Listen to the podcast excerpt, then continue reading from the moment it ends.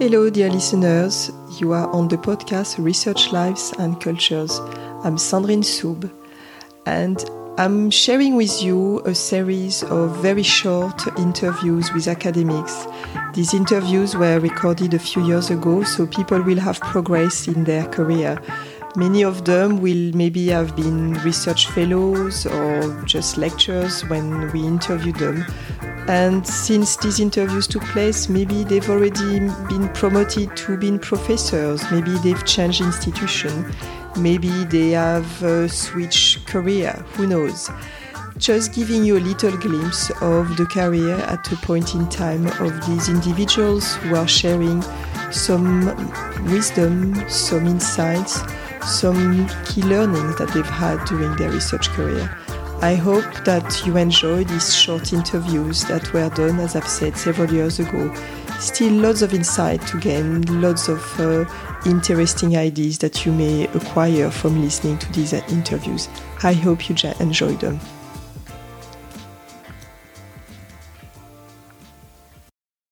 My name is Sherif El-Khamisy. I'm a professor of molecular medicine here at the University of Sheffield. And our lab study uh, the uh, genome stability. So we study how cells repair DNA damage, uh, what happens if it goes wrong, and uh, these have huge implications for uh, human disorders like cancer and neurodegeneration. So I did my undergraduate uh, degree in pharmaceutical sciences, and after I finished, I practiced pharmacy as a profession for about five years, and I practiced both community pharmacy and clinical pharmacy. Um, I found the, this experience, the tasks were a little bit repetitive and they're not challenging enough for me. So I decided then to start to do some postgraduate studies. And uh, I really loved chemistry and biology, so uh, I decided to do a master in biochemistry, which combines a bit of both. So during my master degree, I simultaneously decided to do a diploma in business administration. And the reason was because when I practiced pharmacy, I really realized the importance of learning more about business and how to manage people. So that was very useful. And um, after I finished both the diploma in business and the master degree, I started looking for PhD positions abroad. Uh, and the reason I did that is because in Egypt, the research is not as good, and the research funding, especially, is not as good, and also the facilities um, uh, are not as good. Um, so I got a couple of offers from the US uh, and offers also from the UK. Uh, the offers from the US were more generously uh, funded, um, and uh, the offers from the UK had no funding associated with it. So um, that was a big risk for me. So I took the risk and I self-financed myself for the first six months, and I came to the UK. And the reason I did this because the subject was more close to my heart, and it ties in really well with my training as a pharmacist. So I could see the vision of going back and develop drugs and find targets and things like this.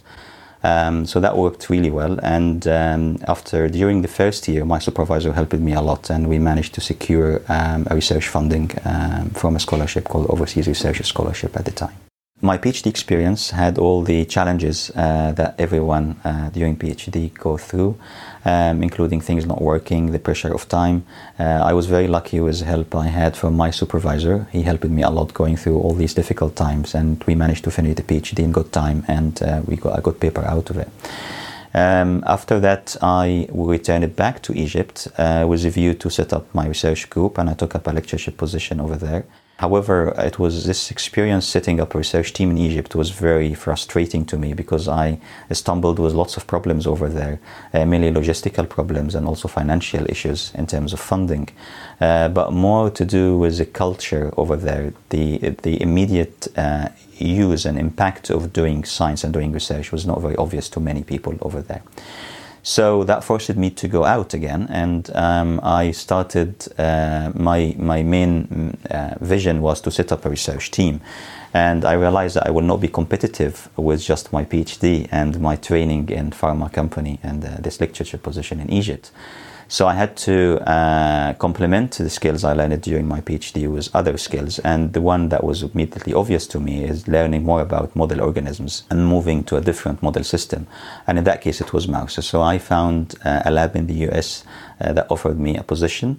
Uh, and I spent uh, good time over there learning uh, mouse models of human disorders uh, that was a very good experience for me. And that experience allowed me to uh, improve my research profile and be a little bit more competitive for fellowship positions. During my training in the US, I had in mind that I want to uh, secure a fellowship uh, to be independent and set up my own research team. Um, and I really wanted to go back to the UK uh, because the family liked the UK and it was a very good place to raise up kids as well.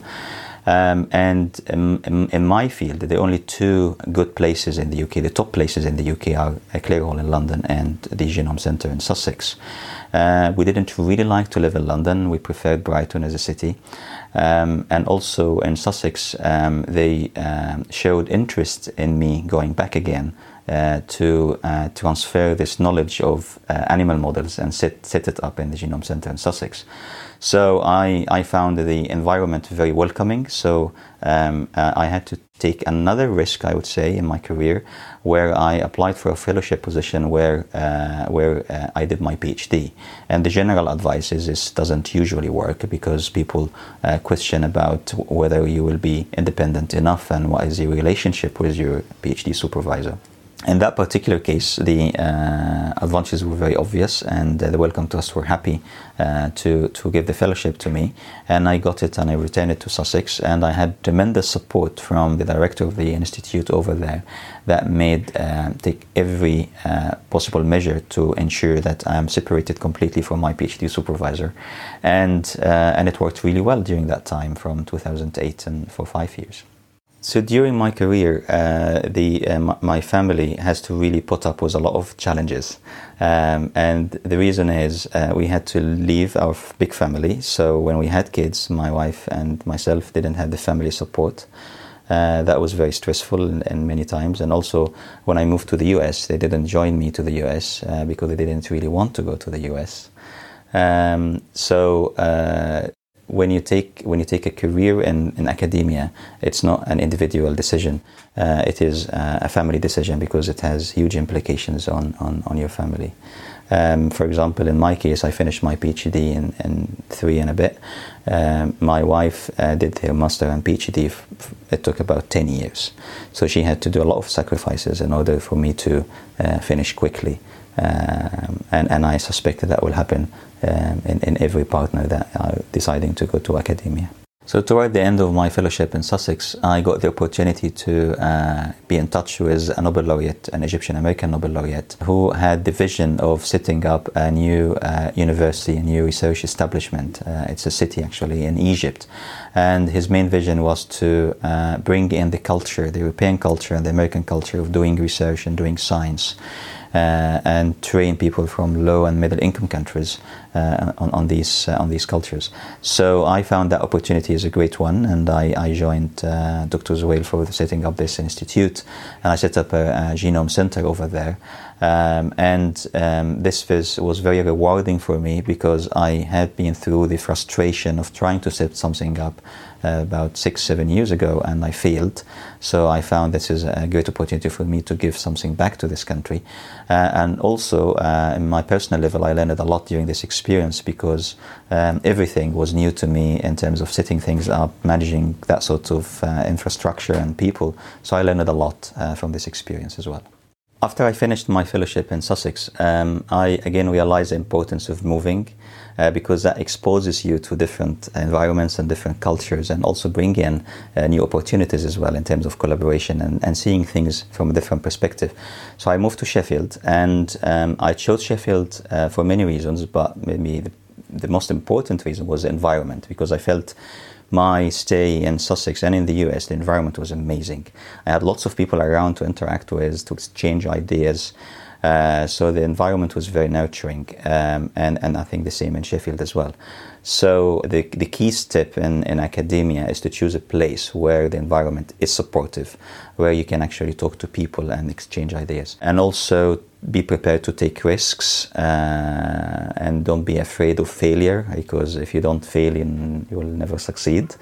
Um, and also um, um, be determined. Um, if, if you love something, you just go for it. If you don't get it first time, you will get it second or third time or even fourth time. So just don't give up.